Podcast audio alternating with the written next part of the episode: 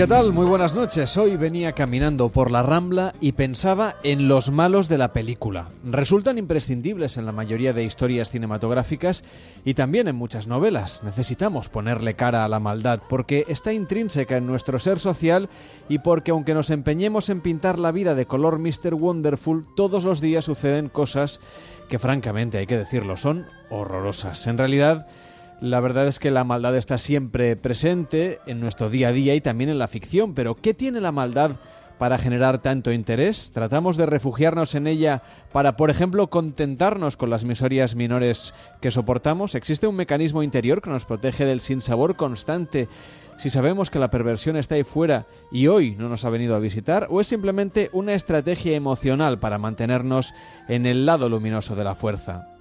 No lo sabemos, la verdad, pero pese a todo la maldad puede presentarse también en el día a día de cualquiera. No necesitamos ser asesinos en serie, por ejemplo, para ser malos, para adorar a la maldad, aunque sea en secreto. Pequeñas venganzas cotidianas, malos pensamientos y perversiones de todo tipo pueden torcer nuestra conciencia en el trabajo, mientras conducimos hasta cuando estamos con la pareja. ¿Qué es lo que nos hace ser malos? ¿Y por qué nos fascina, aunque moralmente lo reprobemos esto de la maldad? ¿Qué tiene de interesante aquellos que traspasan la línea? Lo que pasó cambió algo dentro de ti. Demasiado pronto. Y temo que tus ganas de matar aumenten.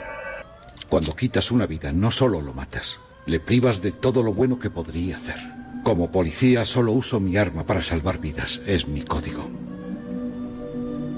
Matar tiene que servir de algo, si no es un asesinato. ¿Comprendes? Hoy en Noches de Radio nos preguntamos por qué nos fascina la maldad, tanto en la ficción como a veces en la realidad. 93 343 54 50, noches arroba onda es, facebook.com barra noches radio y arroba noches radio en Twitter. Si quieres, nos mandas tus notas de voz por WhatsApp al 676 760 908 676 760 908. Esto es Noches de Radio en Onda Cero.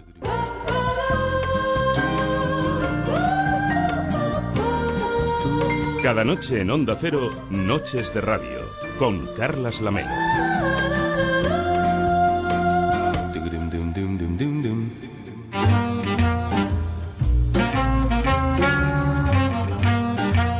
El cóctel de esta noche. Ya saben los oyentes de Noches de Radio que la próxima semana empezaremos programa a la una y media, a las doce y media en Canarias. Producimos esa, esa primera hora, pero tranquilos, que lo recuperaremos después, por el final. Pero eso hará que no tengamos tanto tiempo en la primera hora antes del boletín de las dos, la una en Canarias, y entonces no nos, no nos cabe todo. Y tenemos que restringir este año el número de cócteles, lo vamos a dejar en una docena, y hoy nos llega el número 12 con Alberto Pizarro. ¿Qué tal, Alberto? Muy buenas noches. Muy buenas noches. Bueno, para despedir esta parte de los cócteles, el programa continúa. Están todos en el podcast, tanto los de este año como de los años precedentes, así que todo el mundo puede seguir escuchando cócteles las veces que quiera. Pero en este caso, el último cóctel que nos propones para este verano de 2017. ¿Cómo se llama? The Businesswoman. Businesswoman. The Businesswoman. The Businesswoman. La mujer de negocios. La mujer de negocios. Si yo te digo whisky y coñac, seguramente lo, lo, asociarás rápidamente a un consumo más masculino, ¿verdad? Whisky, coñac. Sí, tiene esa tradición, ¿no? Bueno, pues hay mujeres que beben whisky y coñac también en cócteles. Hombre, eso lo faltaría, claro. Y tanto. Y muchas además. Incluso on the rock, el whisky me refiero. On the rocks. Y, y, a veces eh, con, con, más matices de los que pensamos, eh, el whisky es una bebida que nos puede servir para terminar una reunión de negocios, por ejemplo, que es la, la base his, histórica de donde viene este cóctel, ¿no? Una mujer eh, habitual en, en, en, el local, en Bobillín, que solía terminar sus reuniones de negocios viniendo a tomar un, un whisky, un whisky, un whisky ahumado, un whisky solo, un whisky con hielo. Entonces, vosotros le, supongo que más allá de poner el hielo y de poner el whisky, le habréis dado, lo habréis vestido un poquito, ¿no? Claro, ¿qué sucede cuando, cuando esta mujer de negocios, acostumbrada a tomar un whisky solo, de repente viene un día y no trae, no trae el vestuario con el que solemos verla, no viene en la actitud de negocios y de repente nos pide un cóctel? ¿Qué nos viene a la cabeza? ¿Cuál es su bebida habitual? Un whisky. Pero no, no queremos servirle un whisky, sino queremos utilizar ese whisky, conocemos al cliente y sabemos que el whisky le gusta para elaborar un cóctel. Y en este caso elaboramos un cóctel para que se llama Business Woman. Businesswoman. ¿Y qué lleva además de whisky? Business Woman lleva 6 centilitros, 2 onzas de, de Arbor, que es un whisky ahumado, un whisky escocés con, con mucha presencia salina, con mucha turba, con notas yodadas. Eh, Platé, que es un vino a partir del plátano canario, es un fermentado de plátano canario que nos da unas notas secas ah, muy, muy similares a algunos vinos de Jerez. Y 2 centilitros de un, de un licor eh, de, base, con base de coñac y con unos aportes también de, de- de almendras. Y cuando le sorprendisteis con esta variante de su whisky on the rocks, ¿qué, qué os dijo? ¿Cómo fue, ¿Cómo fue esta historia? Pues la conversación fue bastante, bastante más eh, trascendente, más trascendental que, que simplemente hablar del cóctel, porque esta clienta, que era una clienta habitual, lo que nos eh, comentó ese día es que había dejado todo su trabajo como, como una businesswoman, como una mujer de, de éxito internacional y había, se había decidido dedicarse a una de sus pasiones, que era el mundo de la interpretación. O sea, que se había hecho actriz. Y, Ya lo y- era. y de- y dejó de venir. No, no, no. Dejó de venir vestida de trabajo dejó como una el- el ejecutiva. Whisky, el whisky on the rocks y se pasó al The Businesswoman. Exacto. Pues esa mujer tiene el honor de, de tener un cóctel que recuerda su historia en su honor, hecho para ella, y con ella también cerramos con esa mujer misteriosa que abandona el mundo de, de las finanzas o de los negocios para dedicarse a la pasión de la interpretación. Con pasión ha venido Alberto Pizarro todas las noches a traernos aquí esta docena de cócteles que empezábamos haciendo un picnic y acabamos despidiendo una profesión y un cambio de vida.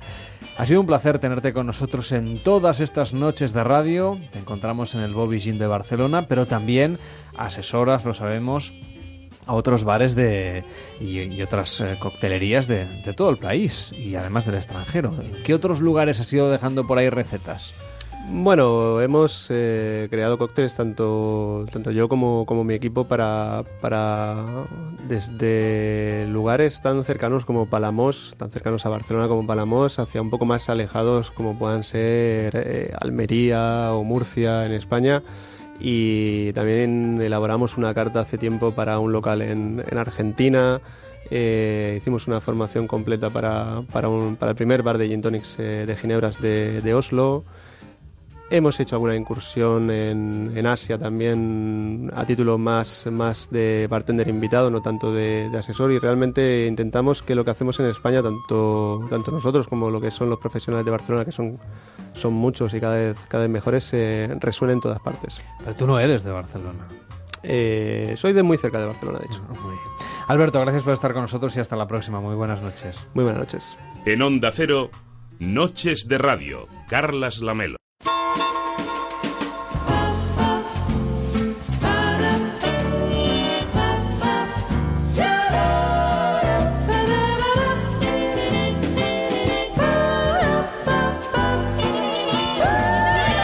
Participa en Noches de Radio.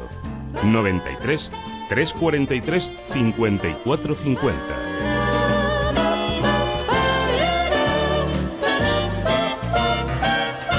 Participa en Noches de Radio. Envíanos tu nota de voz por WhatsApp al 676 760 908. 676 760 908. La una de la madrugada y 16 minutos, las 12 y 16 en Canarias. La maldad está ahí fuera. Nos cruzamos cada día con ella, aunque nos encorsetemos en la bondad. Y es bueno que vivamos así, apartados de la perversión de nuestra conducta. Jean-Jacques Rousseau, por ejemplo, decía que el hombre es bueno por naturaleza y que es la sociedad quien le pervierte. Vamos a ver hoy si es verdad. ¿Qué sucede en nuestro cerebro, por ejemplo, para que adoremos el mal? ¿Por qué los malos de la película nos parecen interesantes, estimulantes? A veces hasta empatizamos con ellos. ¿Qué hace que cuando sucede, por ejemplo, una catástrofe nos enganchemos a la televisión? O, por ejemplo, aminoremos la marcha cuando hay un accidente en la autopista. Todo el mundo quiere ver qué es lo que sucede. Las catástrofes, las desgracias, el mal, la maldad generan interés, nos fascinan y queremos saber hoy por qué en Noches de Radio. Vámonos a ir hasta Madrid para saludar a Pedro González Calero. ¿Qué tal? Muy buenas noches. Hola, buenas noches. ¿Qué hay? Eres filósofo y autor del libro Filosofía para bufones. La filosofía ha reflexionado desde sus inicios sobre la bondad y la maldad, pero ¿por qué nos interesa la maldad? ¿Qué tiene de, de fascinante, de interesante, de, de, de, bueno, de cautivador? Eh, bueno, a mí eh, personalmente la verdad es que me interesa bastante más la bondad que la maldad, porque para empezar, pues es mucho más rara. Es decir, claro, como decíais antes... O sea, es, más, es más habitual la maldad que la bondad. Yo creo que sí, como decíais antes al inicio del programa, eh, todos los días se topa uno con la maldad eh, por todos lados. Por ese, por ese mismo motivo, a mí, porque es mucho más insólita, me interesa, me interesa la bondad, ¿no? Cuando cuando por, por un azar de la vida pues eh, uno, uno se la encuentra o cuando se encuentra con, con alguna persona especialmente bondadosa, teniendo en cuenta que todos tenemos eh, algo de bondad y, y, algo de maldad, es decir, no creo que haya nadie totalmente bueno ni nadie totalmente malo, ¿no? Pero no todos somos igual de malos, ¿eh? ni mucho menos. Tenía razón Rousseau, somos buenos por naturaleza, pero es la sociedad la que nos pervierte. Mm, yo no creo que seamos buenos por naturaleza. Yo soy más, más pesimista, estaría más con Schopenhauer y con Freud, quienes pensaban que, que eh, había en el ser humano, y no solo en el ser humano, en la naturaleza eh, en general, eh, pues unas, mm, bueno, un, impulso de destrucción, ¿no? Y entonces, eh, a pesar de eso, eh, pues uno intenta intenta ser bueno no, no, intenta ser bueno o lo mejor posible pero no yo no estaría no, no estoy de acuerdo con con me parece demasiado optimista. Recuerdo un, un monólogo de Bache que me hizo gracia hace años que eh, le oí en uno de estos monólogos del Club de la Comedia que decía, hablaba de Rousseau precisamente, ¿no? Eh, bueno, claro, eh, simplificaba un poco su pensamiento y tal, pero decía, vamos, hombre, este Rousseau nos va a convencer de que el hombre es bueno por naturaleza. ¿Cómo se nota que no ha visto nunca un programa de estos de, de chismorreos donde unos se despellejan a otros, ¿no? Con sus lenguas viperinas. O sea que yo creo que, que efectivamente no, no, no somos buenos por naturaleza. Y programas como estos o espectáculos violentos que hemos vivido a lo largo de la historia, desde, desde los romanos hasta, hasta nuestros tiempos, eh, a través de la ficción, eh, ¿ejercen de bálsamo? Es decir, de alguna manera atemperan ese contacto con la maldad al convertirlo en una ficción o en un espectáculo. Eso hace que nos, bueno, no, nos, nos quitemos la espinita y de alguna manera seamos un poquito mejores. Mm, yo no creo que seamos un poco mejores, pero sí es posible que, que ocurra esto que decíais antes de que eh, nos hace nos hace sentirnos mejores, ¿eh? pero no quiere decir eso que se, vayamos a ser mejores. Nos hace sentirnos, vaya, mira, no, yo al fin y al cabo no soy tan tan depravado como este que sale ahí, no soy tan no soy tan malo, es decir, nos hace sentirnos superiores a esos seres que que vemos, eh, a esos seres malvados, ¿no? Otros, como también apuntabais antes, otros espectadores eh, simpatizan con el personaje malo, ¿no? Acaban eh, incluso empatizando con, con él, pero, pero claro, eh, solo porque se trata de personajes de, de ficción, ¿no? Y claro, y bueno, a lo mejor resulta que también el, un, los personajes malvados están revelando algo de la naturaleza, de nuestra propia naturaleza, porque como decía antes, no, no somos buenos por naturaleza, ¿no? Sino que tenemos un componente de, mmm, bueno, pues digamos que de agresividad, ¿no? Y sí, y de maldad casi. O sea, ¿nos gustan los malos? Eh, ¿Quizá en secreto querríamos parecernos a ellos? Eh, no lo sé, yo desde luego no. Eh, como decía antes... Sí, tú prefieres la bondad, esto nos ha quedado claro. ¿Cómo? Digo que tú prefieres la bondad, ya no. Sí, sí, y a quien querría parecerme es a, pues a algunas personas, a, a, pocas, ¿no? De estas que conoce uno que, que efectivamente son son, son mejores y, y por cierto, cuanto mejores son, más parecen caídas de, de otro planeta, ¿no? De otro, más es, tienen casi a veces pinta de extraterrestres, ¿no? En cuanto a los, en cuanto a aquella gente que se siente seducida por, por los malvados, bueno, supongo que puede obedecer a, a varias, a varios motivos, ¿no? Como apuntaba antes. Uno de ellos es, es que, bueno, pues están revelando, el, el malvado está revelando algo de lo que hay en, en cualquier ser humano, ¿no? En la, en la naturaleza. pero pero insisto también puede también eso ocurre también cuando se sienten atraídos por el malvado es porque el malvado eh, se da en la ficción. Yo no creo que lo aguantar que se lo llevaran a su casa, ¿eh? al malvado, a no ser que realmente se trate de individuos depravados, es decir, de, bueno, eh, mm, por ejemplo, el marqués de Sade eh, precisamente abogaba por, por, por el mal absoluto, ¿no? Es decir, él decía que, que lo que había que hacer era causar, eh, causar sufrimiento y, y la mayor destrucción posible, vamos. Eh, pero esos creo que los que llegan a ese extremo creo que son minoría, ¿eh? sinceramente. Ahí sí que tendríamos que hablar con un psiquiatra, con un psicólogo en este caso. Pero eh, vamos a centrarnos en el ciudadano medio. ¿Por qué le fascina, por ejemplo, ver series de televisión como Narcos, como Dexter, como Juego de Tronos, como Hannibal, que tienen a personajes malos, malísimos no, lo siguiente, en muy perversos en algunos casos, en el caso de, Narcos, en el caso de Dexter, en el caso de Aníbal Lecter, por ejemplo. No conozco ni una de estas series que me citas. Bueno, pues, no importa, en cualquier caso, cualquier malo de la, de, de, cualquier ficción, cualquier novela de bueno, los malos de Stephen King no sé si tienen tanta profundidad a veces, pero bueno, en cualquier caso, eh, ¿por qué nos fascina leer historias sobre estos personajes. Aníbal Lecter, aunque, aunque no hayas visto la serie, seguramente has leído el libro o, has, o te has acercado a la versión cinematográfica. sí, del personaje creo que vi la película en su momento, no sabía que había una serie ni que había un libro. ¿Es el del el Silencio de los Corderos o no? Sí, exacto, sí. Ah, sí, la película la vi en su momento. Eh, sí, bueno, yo supongo que ahí hay algo, ya insisto en que a mí no me fascinan, pero supongo que, que el espectador vive, vive esa emoción, ¿no? Vive, es decir, vive todo eso que está sucediendo en la pantalla, pero insisto una vez más en que a él no le está pasando, es decir, eso, eso le crea pues una, eh, bueno, le crea, crea sensaciones, crea temores, crea, crea pasiones y, y, con eso tienen que ver los espectáculos, los grandes espectáculos, ¿no? Con desencadenar eh, esas pasiones. Y yo supongo que eso, no lo sé, ¿eh? pero supongo que eso es lo que atrae al espectador medio de, este tipo de, personajes, ¿no? Que él se ve envuelto en ese, en ese tipo de pasiones y al mismo tiempo sabe que a él no le va a pasar nada, que, que, que va a salir del cine o de, o de o va a acabar la serie en televisión y bueno, y él va a seguir eh, con su vida normal, vamos, no, el malvado no va a llegar hasta, hasta el sillón de su casa. También nos eh, acercamos ahora mismo hasta la Ciudad de México, D.C., para saludar a Marcelino Cereijido. ¿Qué tal? Muy buenas noches. Buenas ¿qué tal? ¿Cómo están? Encantado de saludarle. Eh, usted es autor de un libro que se llama Hacia una teoría general sobre los hijos de puta y además de eso, sobre todo es especialista en fisiología celular y molecular y está usted investigando las interacciones entre las células. Nos ha interesado mucho su obra, sobre todo porque trata de dar una explicación científica a lo que sucede en nuestro organismo cuando nos acercamos a la maldad o cuando somos directamente los malos de la película? ¿Qué es lo que sucede?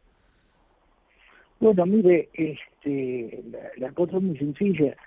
Yo por mi profesión tengo que dejar por todo el mundo y tengo, así cuando ya abandonamos la ciencia y nos vamos a cenar, tengo la, la costumbre de preguntarle a un japonés, a un belga o a un birmano, ¿Cuál es el peor insulto que tienen ellos? Eh, y así indefectiblemente es hijo de puta.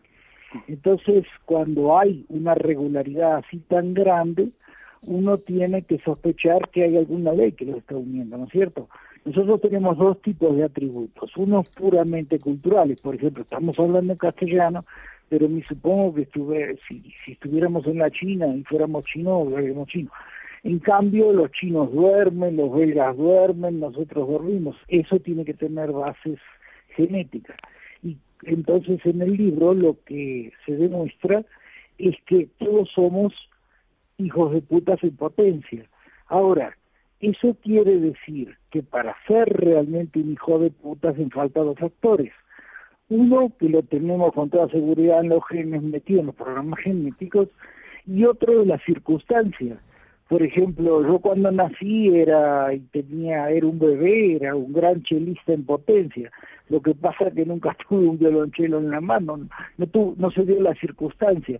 Ahora, en el caso de ustedes están usando la fascinación, Y yo discrepo un poco con eso, porque lo que pasa es esto, si, nosotros vamos, si nosotros vamos en un avión y nos dicen que esto, hay una bomba, entonces yo no la voy a querer que me digan dónde está, a ver qué pasa, porque admiro, quiero ver cuán hermosa la hicieron, sino porque eso me puede matar. O sea, nosotros prestamos atención a todo aquello que entraña este, un, la capacidad enorme de hacernos daño. O sea, que nos gusta más ver la maldad desde la pantalla o desde un libro porque sabemos que no nos va a tocar de cerca. Mire, si a mí me dicen de esos siete perros que andan dando vuelta por el centro de la plaza, si uno está rabioso, pues a ese le voy a prestar atención, ¿no? Pero eh, volviendo de nuevo a, su especialidad, ¿por qué? Es decir, nos hablaba de que hay una parte genética de la maldad. En, sí, señor. Eh, ¿En qué se manifiesta? En que eh, todo, mire, por ejemplo, yo le puedo recomendar un libro que se llama El libro negro de la humanidad de Matthew White, que dice, no hay pueblo que no haya eh, peleado, violado, asesinado a sus a todos sus eh, los que lo rodean. O sea, es intrínseco una propiedad así de, de ser tan terrible, ¿no es cierto? Entonces, si uno se uno quiere verlo es porque sabe que todo se puede ah, llevar al extremo, transformarse en patológico y en ese caso dice, bueno, supóngase que esto, mi suegra se acaba de comprar un, un revólver, eh, ¿yo qué, qué hago? ¿No? Este, o mm, uno dice, bueno, hay, por ejemplo, el Instituto Buntantá del Brasil, dice, si esta víbora te muerde, ¿qué haces? Y bueno, este, están preparando así sustancia para protegernos, ¿no? O sea, uno presta atención al mal porque no porque esté encantado con el mal o sí o no. Para prevenirse. Sino, sino que es en defensa propia. Pero sí es verdad que nos llama la atención el mal, que Ah, no, sí, genera muchísimas novelas, eh, historias de terror, películas, series, mm, programas de televisión. Sí. ¿Por qué? Sí, ¿Por qué aquí- esta fascinación? Incluso a veces eh, también se siente una fascinación muy próxima hacia quien vive fuera de la ley, por ejemplo. Y bueno, este, yo me imagino que si yo fuera un cowboy del lejano oeste y todos van con pistola al cinto, yo me compraría una, ¿no es cierto? Este, pero no me fascina verlos. Lo que me fascinaría es eh, sentirme protegido. Es decir, que se trata de una cuestión de adaptación. Pero sí que es verdad que en, en su libro, por ejemplo, nos explica eh, que más allá del comportamiento cultural y psicológico, hay unos patrones que permiten el estudio de la maldad desde un punto de vista biológico. ¿Cuál es ese punto de vista? ¿Cómo, cómo ustedes, que, que no son de la disciplina de la psicología ni de la si- psicología social, cómo estudian el mal desde un punto de vista más empírico, si me lo permite, más de laboratorio? Bueno, mire, la que empezó con esto fue esta mujer que se, que, que publicó The Banality of Evil. Eso fue a cuando lo apresaron a este Eichmann. Quiso ver cómo era un señor que manda eh, millones de tipos al- a la cámara de gas y vio que era un sujeto que en vez de mandarlo a dirigir eh, a hacerse cargo de mm, cámaras de gas le hubieran mandado al correo, este, nadie se hubiera enterado de él, ¿no? Y, y ella quería encontrar algo, como la horquilla, el olor a, a, a azufre, qué sé yo. nada de eso pasó. Simplemente era Entonces, eficaz eh, en su trabajo, que en este caso era la asistencia a una, al funcionamiento de una cámara de gas, ¿no?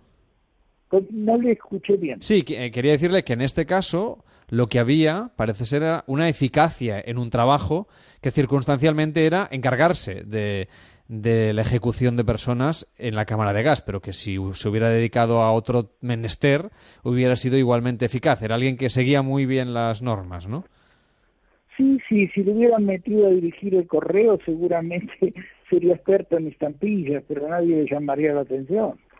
Pero un tipo que puede meter a gente adentro de una cámara de gas este, eso realmente llama muchísimo la atención, ¿no? Pero entonces, ¿dónde queda la ética, por ejemplo, la moral en estos ah, casos? Ah, no, no, no, no. Mire, la ética, este, la usan los filósofos que tienen así algunas desviaciones, como por ejemplo, yo acabo de escribir un libro que todavía no he publicado, que se llama Evolución de las maneras de interpretar la realidad, ¿no es cierto? Y entonces usted se da cuenta que van cambiando porque tenemos que prestar atención a la realidad de todas las formas que haya, porque ahí vivimos y lo primero que tenemos que distinguir es qué cosas no son preocupantes y qué cosas nos pueden matar. Eso es muy sencillo. O sea que mm, todavía no está claro la cuestión de la percepción, por ejemplo. No, no, pero mire, hay este pruebas, eh, por ejemplo, se han hecho pruebas con, le cuento una que fue es muy famosa, eh, ponen a un actor, ¿no es cierto?, a que se le ponen electrodos y demás, este es un actor, porque el que está en estudio es el ayudante del que manda. Y el tipo le dice, pásele un poco más de corriente. Y dice, no, pero se queja, se revuelve. ¿Qué le pase? Le digo y el tipo este sí le, pasa más y el otro se retuerce, grita y demás. El experimento de Milgram, quiere decir. ¿Perdón? El experimento de Milgram. Usted lo ha, yo no quería, sí, sí, es eso. Pero como eso hay muchísimo, muchísimo, muchísimo, este, de todas las formas que se ha hecho, este, siempre revela lo mismo, la capacidad enorme lo que ellos están trabajando sobre las circunstancias. No puede usted cambiarle los genes. Entonces vamos a explorar las circunstancias, ¿no es cierto? Que está en una guerra, que está una persona, qué sé yo, todas las cosas concebibles. Ahora, eh, eso tiene patología, porque todo lo que anda bien puede andar mal, y entonces, este, qué sé yo, ahí surgen los marqueses de Sade, este, todas las, patologías, ¿no es cierto? Ahora, lo que a mí siempre me ha llamado la atención es el gusto por el dolor, que el dolor de sí mismo que tiene mucha gente, ¿no? Este, desde comerse las uñas a, a, ponerse así, eh, ofrecerle, con la excusa de ofrecerle el sufrimiento a Dios, han dormido en el suelo, se han colgado silicios, han hecho esas cosas. Eso es pura patología y pasa una cosa. Nosotros hubo un momento en que no se podía aceptar que hubiera vías para el, para el dolor.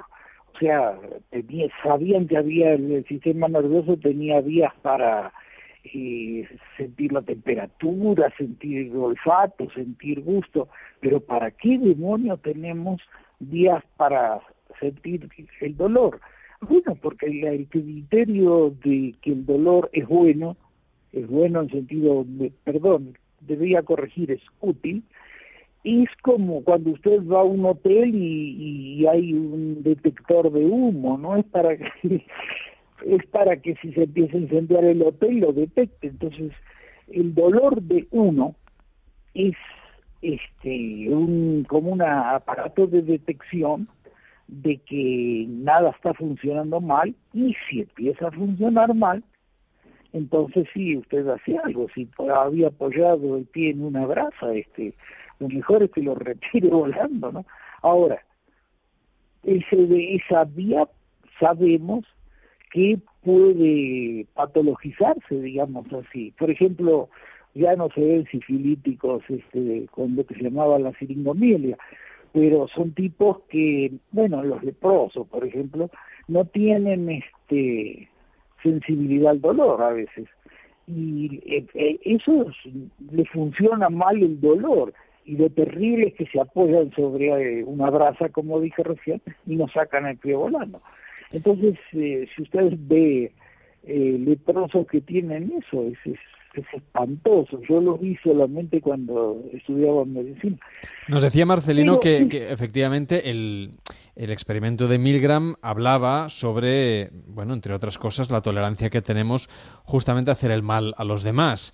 Pero sobre todo nos habla de la autoridad. Es un experimento que se repitió hace unos años por parte del, sociólogo francés Jean-Louis Bouvier en un entorno televisivo y que además demostró que la televisión tiene una autoridad por encima de los individuos muy superior a la que tenía la ciencia. No sé, Pedro, si, Tiene toda la razón del mundo, pero es que si yo digo, por ejemplo, estoy en un, soy cabo de, militar y yo sé que si este tipo, capitán, me manda a hacer tal cosa y lo desobedezco, me va a ir muy mal.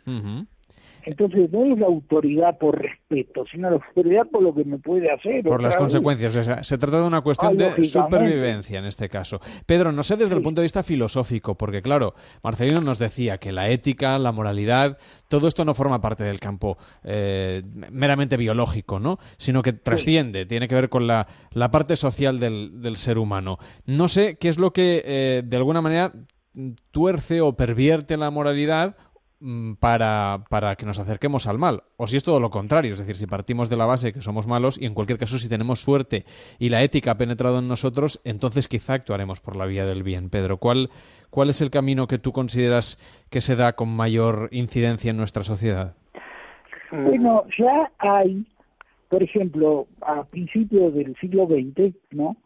Eh, empezaron a, a buscarle las bases biológicas de la conducta por ejemplo, en un momento dado, digamos, a principios del siglo XX, era una mala palabra decir que uno que, que, que las características nuestras pueden tener base biológica, ¿no es cierto?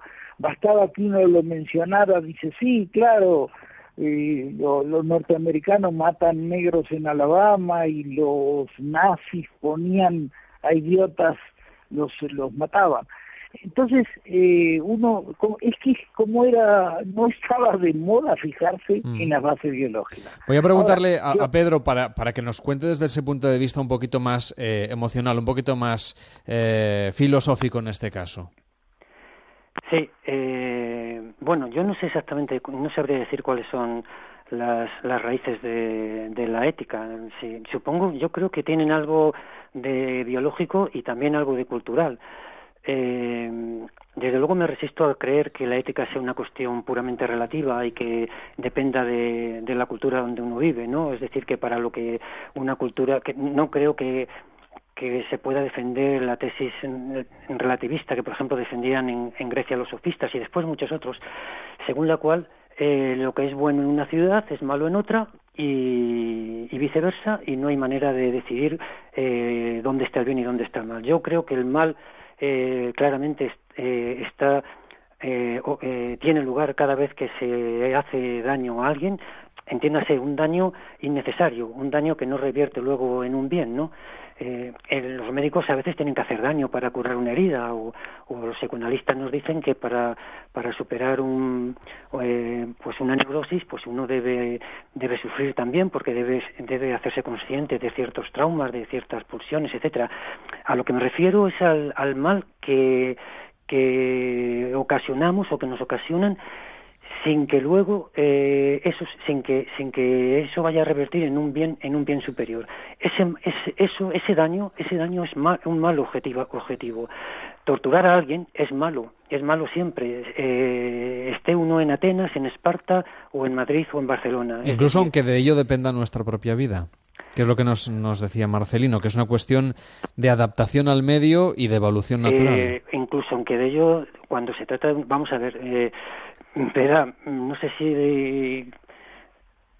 Sí, cuéntanos, no sé si contar esto, no sé si contar esto, pero eh, si me viene a la mente el caso de mi propio padre, es decir, él fue torturado durante la dictadura eh, repetidamente y, y, y, en fin, eh, eh, su vida iba a ello y, y, yo cuando me pregunto qué es lo que le llevaba a, a aguantar aquellas sesiones eh, inacabables de tortura, pues supongo, yo la respuesta que encuentro es que es la ética, es decir, su propia conciencia moral le impedía delatar a, los compañeros y le impedía, digamos, eh, eh, bueno, pues colaborar con, con, con, con, la policía en aquel momento, ¿no?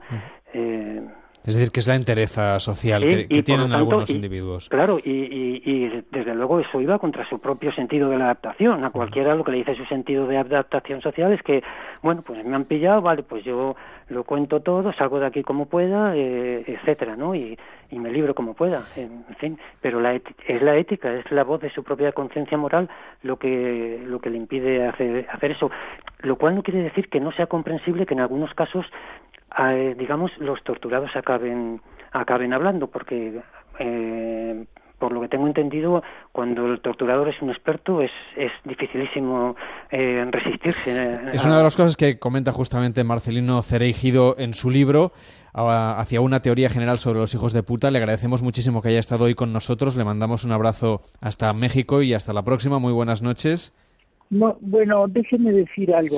Este, usted va a ver que mi libro termina con un epílogo, ¿no es cierto?, que dice que hemos entrado a la hora de la mujer y todo eso está en días de cambio.